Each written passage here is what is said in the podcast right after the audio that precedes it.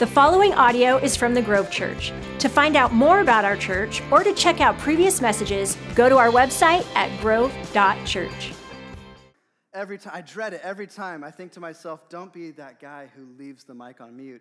And I did it. So, but now it's done. It's over. It'll never happen again. How's it going? My name's Evan. Uh, if I haven't had the chance to meet you yet, I'm the creative lead here at the Grove Church. And uh, what that means is essentially um, you know, the stuff you see on screens, I'm, I, I oversee that. I help make it, like the bumper video, the music. I pick that out. It's a banger. So sometimes I dance to it.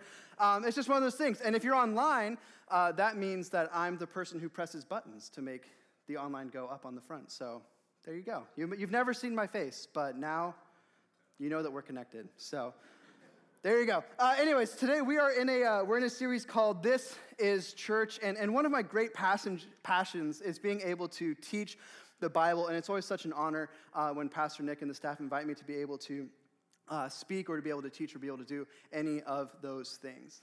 And, and the series we're in, the idea behind it is talking about the stories that make us church, talking about what makes us church. One, one of the first things that we talked about is the idea that the church isn't a building, the church is the people, right? So if, if this building burned down tomorrow, um, I mean, that would be a bummer, but the Grove Church would not have lost a single member. The Grove Church would still be here. In the same way that the church is not, the global church is not a bunch of buildings scattered throughout the world, it's Christians.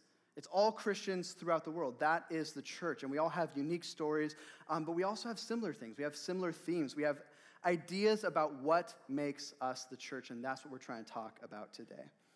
The idea behind the message is this, is this idea of the prodigals come home. And if you don't know what that means, that's totally fine because I'll explain it here in a second. It's a little churchy, but that is the idea of the message. First, though, let's, let's pray. Father, I just thank you so much for us being able to gather together, for us being able to learn more about you, to worship you the way that you deserve to be worshiped. And I pray that today, as I speak, that they wouldn't be my words, but they would be your words, that there wouldn't be a hint of pride in my heart, and that all of our hearts would be open and ready to receive the truth that you would tell us today. In Jesus' name, amen. All right, this might be a silly question, but how many of you growing up, you remember having a nemesis or a rival or anyone like that? That could be just me that I'm thinking of. Here's the thing online, if you remember having a rival, let me know. Don't type their name, though, in the chat, because that would just be, I mean, that would be mean. So we'll, we'll, keep, it, we'll keep it simple. Um, but there was a kid who came into my life, and I'm sure it's funny when you look back as an adult, because I'm, I'm sure that this kid was delightful. Um, we just didn't get along. And I'm sure today he's a well adjusted human and he's con- a contributing member of society, but eight year old me was absolutely convinced that this kid had come into my life just to tear it all down. Like, we just, we did not, we did not see eye to eye.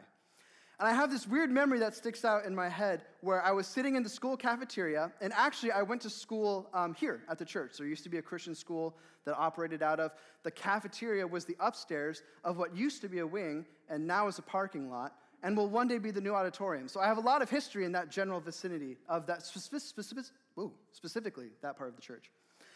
But I was sitting up, I was eating lunch, and that kid had woken up and he had chosen violence that day, and he came and he just accosted me with language. Language so foul that I won't repeat it. Actually, I will. He told me to shut up. Now, growing up, and that might not seem bad to you, but growing up, I was I had a list of words, and these words were what my parents called bad words. And if I uttered, if I uttered any of these words in the presence of my father or mother, I would immediately be reminded of what soap tastes like. And on the list of these words, there's standard words, right? There's words that even today I try not to say. But there's other words that, you know, as adults, it feels a little bit silly. Um, but these would be words like, you know, shut up, couldn't say it. Uh, stupid, don't say it. Don't call other people that. Like crap, that's a filthy word. Don't say it. All of those words I, I, wasn't allowed to say. And the second that this kid told me to shut up, I knew in my mind, my eight year old mind marked him as he was a bad kid. And bad kids, I had been told by every adult in my life, bad kids are bad influences, so you don't hang around with bad kids. And so, for all intents and purposes, after that moment, that kid was dead to me. Which we laugh, right? It's, it's really silly. But I think about, I've, I've learned a lot in the 20 years since that moment, hopefully, as, as most people would. But I, I still catch myself slipping into that line of thinking. Like, how often, when someone wrongs me somehow, do I just write them off? And to me now, that is what that is their defining characteristic. I don't think about their lives, I don't think about anything else, I just think about what they did to me. Or how often, even if it's not to me, right? How often do you see people, do we see people sin? And immediately that is just what there are. That is their story. That's who they are to us. Or even to people we don't know. Like, how often do we just meet new people? How often do people come into our lives and we judge them immediately based off of how they look or how they dress or how they carry themselves? Like, how often do I see someone and before I've ever had a conversation, do I think I know exactly what their life story is? And one, of the values that I love that we have as a church is this idea of we will reach people wherever they are. And that's not, that's not a value that just came out of nowhere. It's not a value that we decided on one day. It's a value that is taught all throughout the Bible. It's a value that Jesus himself, himself teaches. And that's what we're going to talk about today. In Luke chapter 15, we get a story, but I'm going to set the table a little bit. We find out in Luke chapter 15 that Jesus is sitting and he's eating with sinners and tax collectors. And off on the side, there's Pharisees who are kind of, they're doing the Pharisee thing. They're judging him for whatever Jesus is doing. And I, I, think one of the mistakes that we make when we read the Bible is we've heard words so often that we, we just kind of skip over them, right? Like when we read sinners and tax collectors, we're like, oh yeah, sinners and tax collectors, and then we move on. Um, but this is actually a very interesting group of people. Um, the sinners were not just normal people. A lot of times when we think of the Pharisees, we think of them as thinking that they were higher above everyone else, which they totally did. Um, but then we think of everyone down below as the Pharisees would call them sinners. And if you weren't a Pharisee, you were a sinner. Well, that's not what they believed. The Pharisees believed that there was normal Jews who were living their lives, they were following the law, and then there was another category of people called sinners. And, and who these people were is people whose lives were defined by the sin that they committed. So this would be people like, like prostitutes who make their money by committing adultery, or thieves who make their money by stealing. It's people whose lives are kind of structured around the idea of sin.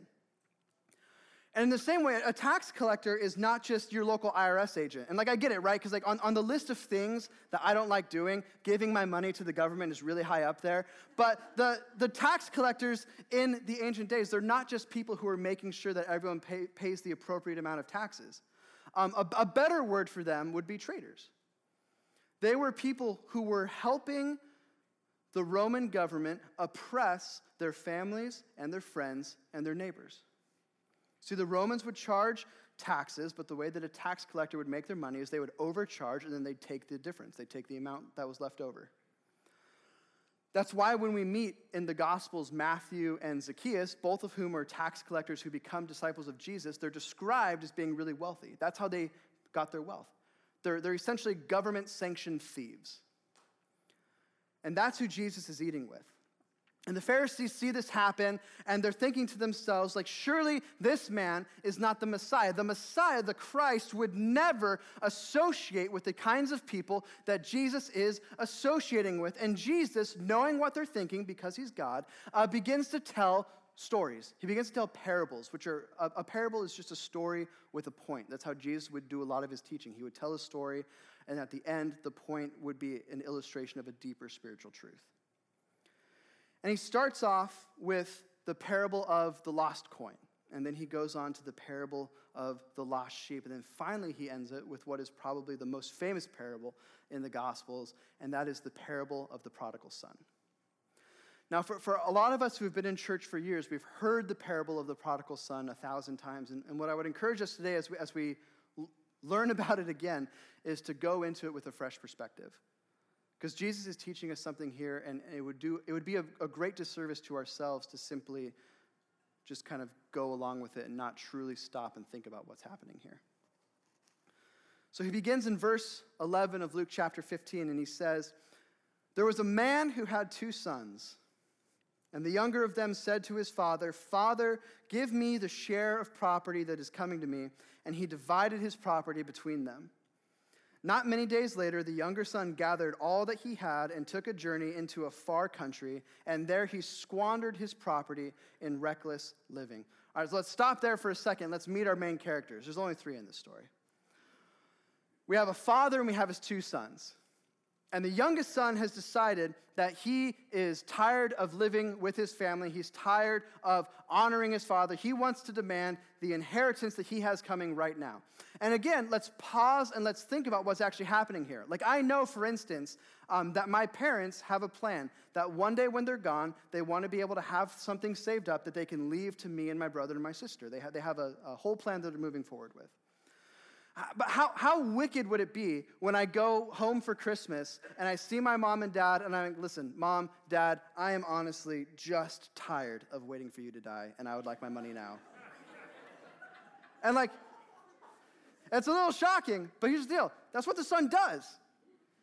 He's, he's not even able to act a little bit grateful for what his father has worked for.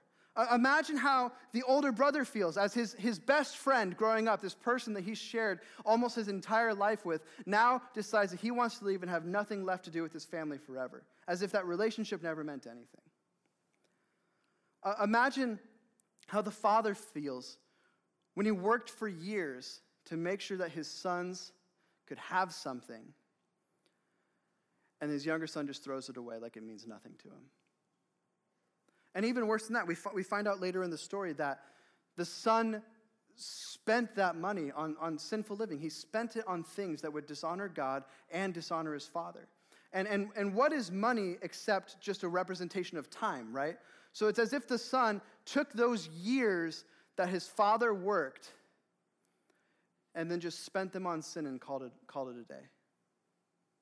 It's, it's an incredibly wicked thing that the Son does.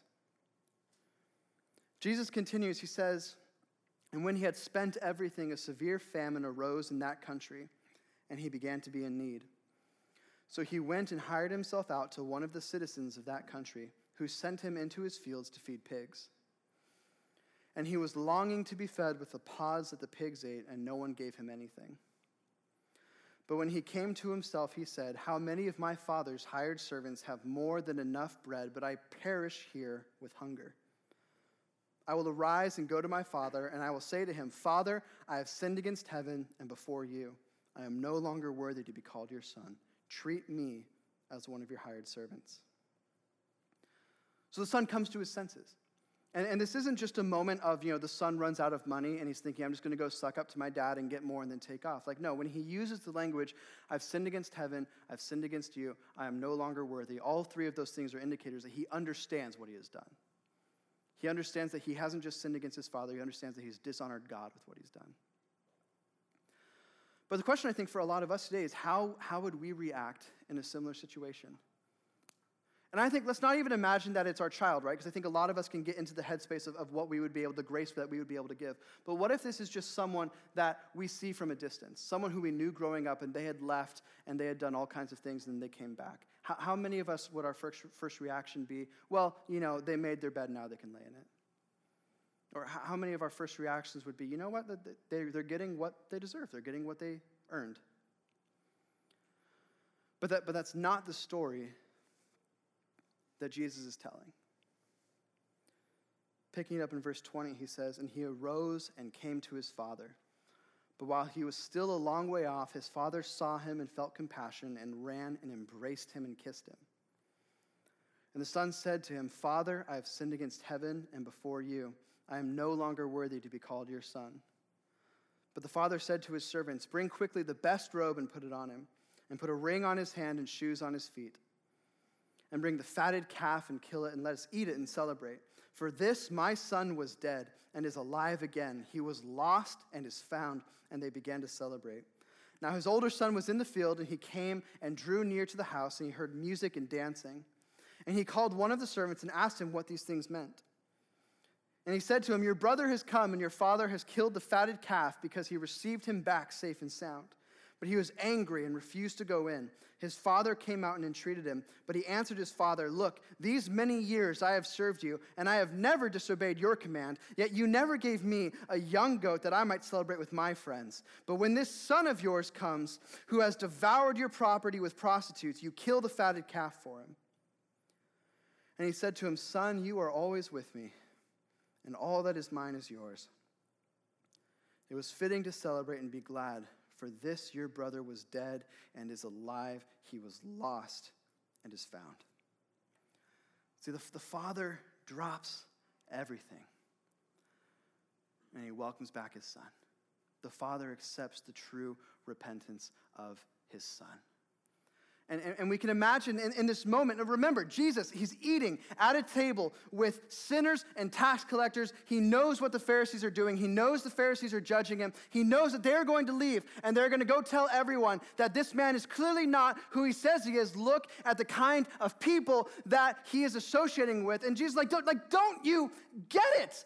Like when, when, I, when I look at these people, I don't see sinners and tax collectors. I see people who were lost and now they're found. I see people who were dead, but now they're alive. Like, doesn't, doesn't it matter that God's redemption isn't beyond any of us? But the, the Pharisees have been so obsessed with being holy and separate that they've forgotten about grace. And it's not even grace in the New Testament, right? Like we, we understand as Christians, like this is what Jesus comes to do. But all of these Pharisees would have the Old Testament memorized, and they would know chance after chance after chance that God, that, that Yahweh continuously gave to the people of Israel when they failed and failed and failed. And it's as if they've completely forgotten about that. And they're not willing to give those chances to anyone else. And I, I think when we when we read through the parable of the prodigal son and when we teach about it, we, we oftentimes say that the failure of the Pharisees is that they're the older brother, right? And, and they, they can't be happy for the prodigals coming home. But see, I would, I would actually argue that the, the failure of the Pharisees isn't that. Their failure is that they don't understand what character they are in the story. See, I, I, we have this imaginary dividing line between that there's two types of Christians. And there's the prodigal Christians who maybe they were in church for a little bit and then they left and they did their own thing and then they came back, or maybe they were never in church and they lived in sin and then the Holy Spirit grabbed a hold of their hearts and then brought them in. And then there's the older brother Christians, and these are those of us who have been in church our whole lives and we've never left the Lord. We've been loyal the entire time. And, you know, if we're going to struggle, we're going to struggle with accepting those who are prodigal. But here's the thing that's none of our stories. None of us are the people who have loyally stuck by the Lord all of our lives and never messed up. See, I'm, I'm reminded of Peter, who, of all the disciples, has the most public failing, except Judas, but we won't, we won't count, we won't count Judas.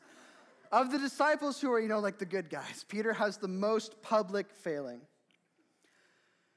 And remember that, that Jesus plucks Peter out of complete obscurity. Peter is a fisherman in a small town of Capernaum, and Jesus takes him and makes him one of his right hand men. He's not just one of like that large group of disciples that follows Jesus around. He's not just one of that inner group of 12. He's a group of, when we see the Gospels, Jesus will leave and he'll go do like these incredibly miraculous things. It's almost always Peter, James, and John who are with him.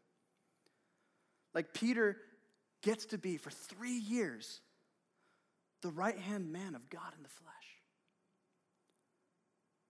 And Jesus spends three years mentoring and pouring his life into Peter. But when, when Jesus needs him the most, Peter's gone. See, when, when Jesus is on trial and he's on his way to being beaten and, and crucified, Peter denies ever having met Jesus three times.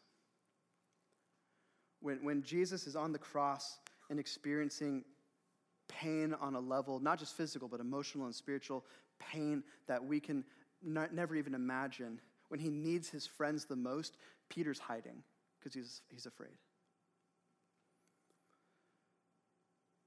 It, it would have been very easy in that moment for Jesus to just let Peter go. But what, what does he do? And I often say that two of the most beautiful passages of the Bible are they're both written by John and they're both in chapters 21 of books that he wrote. And in, in Revelation 21, we get this, I mean, beautiful picture of the new heaven and the new earth and, and what we as Christians look forward to with eternity with God. But in John chapter 21, we get this picture of the grace and the mercy that Jesus gives to us every day. Because remember, a lot of times when we read through the Gospels, we kind of read it as if Jesus rises from the dead, and then, I mean, who knows, and then he goes up to heaven. But like, there's actually a lot of stories that happen in between those points. And af- after Jesus raises from the dead, he meets with some of the disciples, and then those disciples who were fishermen, they go back to the Sea of Galilee, and they go back to the life that they knew. And we can imagine that in this moment, they know that they have failed, they know that it's over, but they know that they'll always have, they'll always have that, that season in their life when they helped God in the flesh spread the message of the kingdom of heaven here on earth. But their, but their time is done. And they spend all night fishing, and they can't catch anything. And in the morning, a stranger appears on the beach, and he tells them to throw the nets off the other side of the ship instead. Which, if this is sounding familiar to you, good, it should. And they throw the nets off the other side, and they try and pull it back in, but there's so many fish that it says they can't even get the nets fully back in. And that's when it starts to click with the disciples, first with John. And John shouts out, It is the Lord. And it says that Peter is so excited, he can't even wait to sail back to shore. He jumps in the water and he swims back just so he can be the first one to see Jesus. And after they have breakfast, we, we get this conversation. In John chapter 21, it says, When they had finished breakfast, Jesus said to Simon Peter, Simon, son of John, do you love me more than these? He said to him, Yes, Lord, you know that I love you. And he said to him, Feed my lambs. He said to him a second time, Simon, son of John, do you love me? He said to him, Yes, Lord, you know that I love you. He said to him, Tend my sheep. He said to him a third time, Simon, son of John, do you love me?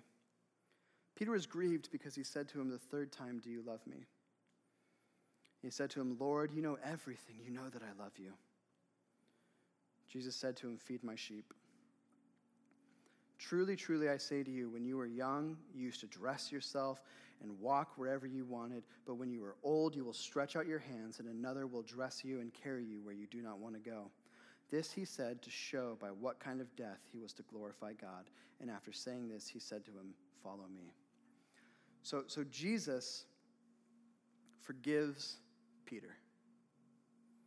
But, but nothing about this story is an accident, right? Like it's, it's not an accident that Peter probably thinks he's done, and then Jesus recreates the very first miracle that he did when he called Peter in the first place. Remember, remember, when Peter was called, he's out fishing all night, he can't catch a thing, and this guy appears on the dock and he has no idea who Jesus is, and Jesus tells him to throw the nets off the other side. He does, and there's so many fish that he can barely pull the nets back in. And it's at that moment Peter realizes this is the Messiah, and he drops everything and he goes and he follows him.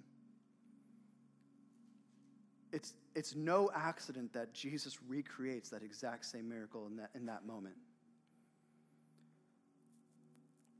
When he tells Peter how he's going to die, like it's a little bit of a morbid thought, and he is telling him, like, this is what the end is going to be.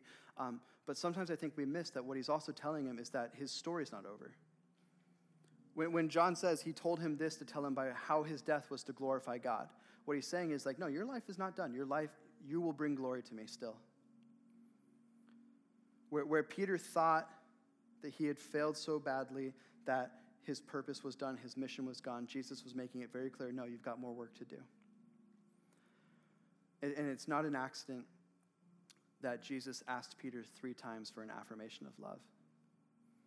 And it's as, it's as if every single time that he asks him, Jesus just wipes away one of the denials. And then finally, when, when we get to the third one, and Jesus says, Simon, son of John, do you love me? And, and, Peter replies, Lord, you know everything. You know that I love you. It's as if Jesus just wipes away that final denial and says, Okay, we're never bringing that up again. Follow me, feed my sheep. And, and, and for us, our, our failures might not be as, as public as Peter's, but we, we, we all have needed God's grace our whole lives. And if, if there's two things for us to remember today, I, I would encourage you it's, it's these. Number one, we are the prodigal son. And I, I think sometimes the longer we're Christians, the more we forget that. The, the longer that we've been eating the fatted calf, the more we forget that we were eating pig slop. The longer we've been alive in Christ, the longer we've been experiencing His grace and His love and His mercy and His purpose and His joy in the midst of darkness, the, the, the more we forget that we were dead in sin. And there's, there's a quote that I love. It's most often attributed to Martin Luther, but it's one of those weird quotes where no one knows who said it first. Um, but it says, As Christians, we are beggars showing other beggars where we found bread. And I, I think that sometimes we have this image of ourselves as Christians that we're, we're the rich people. And the beggars come to us, and out of the kindness of our heart, we, we offer them bread because we're just such good people. But that's, that's not who we are. The, the, the only difference between us and the people who are far away from Jesus is that we know Jesus. Like, we're not better. We didn't, we didn't earn this. It's not like God looked down one day and was like, oh, Evan, how righteous you are, saved. And then that's it, right? Like we, the, the whole point of Jesus coming is that we, we couldn't earn our salvation. But we have this, this temptation to become like the Pharisees and become so obsessed with just the, the idea of, of being separate that we forget that Jesus is the difference in our lives. It's not us, it's not that we're great people. Which, which leads me to my second point. We need to always be ready to welcome the prodigal back. Like, uh, imagine if there was a, a sequel parable and the prodigal son grew up and he had sons of his own. And then one day, one of his sons demanded his inheritance and he left. And then he comes back, he repents to his father. And the, the prodigal son says, You know what? Fine, you can go sleep with the servants, but I don't ever want to talk to you again. Like, how, how wicked would that be? For, for, for the son to not give the same grace that his father had given him, had given him all those years before. It, it's funny, when me and Pastor Nick were talking about this message, we were, we were talking about how, how closely it parallels his message on forgiveness from a couple of weeks ago. And, and the idea behind that message is that it is, it is sin to receive God's forgiveness and be unwilling to give that forgiveness to others. And, and in the same way, it is sin for us to run into the open arms of Christ and be received into the church, but not be willing to extend that same welcome to other people. As, as Christians, we need to always be ready to welcome people who are far away from God, whatever their story is. If, if Jesus can save Peter, if he can save Paul, just look at the list of the disciples, of the apostles, of the people who spread the news of the church, and we probably wouldn't let babysit our kids it's, it's an absolutely incredible list of the people that God uses to further his kingdom. See, the, the, the prodigals coming home, it's our story. Like this, this is church, right? These are our stories. And for, for some of us, our story isn't a public drifting away. It's something that we know happened in our hearts, and then we ran back to the Lord and He welcomed us back. And for some of us, it's a very public thing. And we did the things that the prodigal son did. We left for a long time, or we were never in church, or we were never in relationship with the Lord. And then the Holy Spirit grabbed a hold of our hearts and pulled us back. And both of those stories are beautiful. And, and for a lot of us in this room today, in fact, probably most of us in this room today, we're, we're praying for people right now who are far away from the Lord. And we're, we're praying and we're hoping that the Holy Spirit would just grab a hold of their hearts and bring them back in.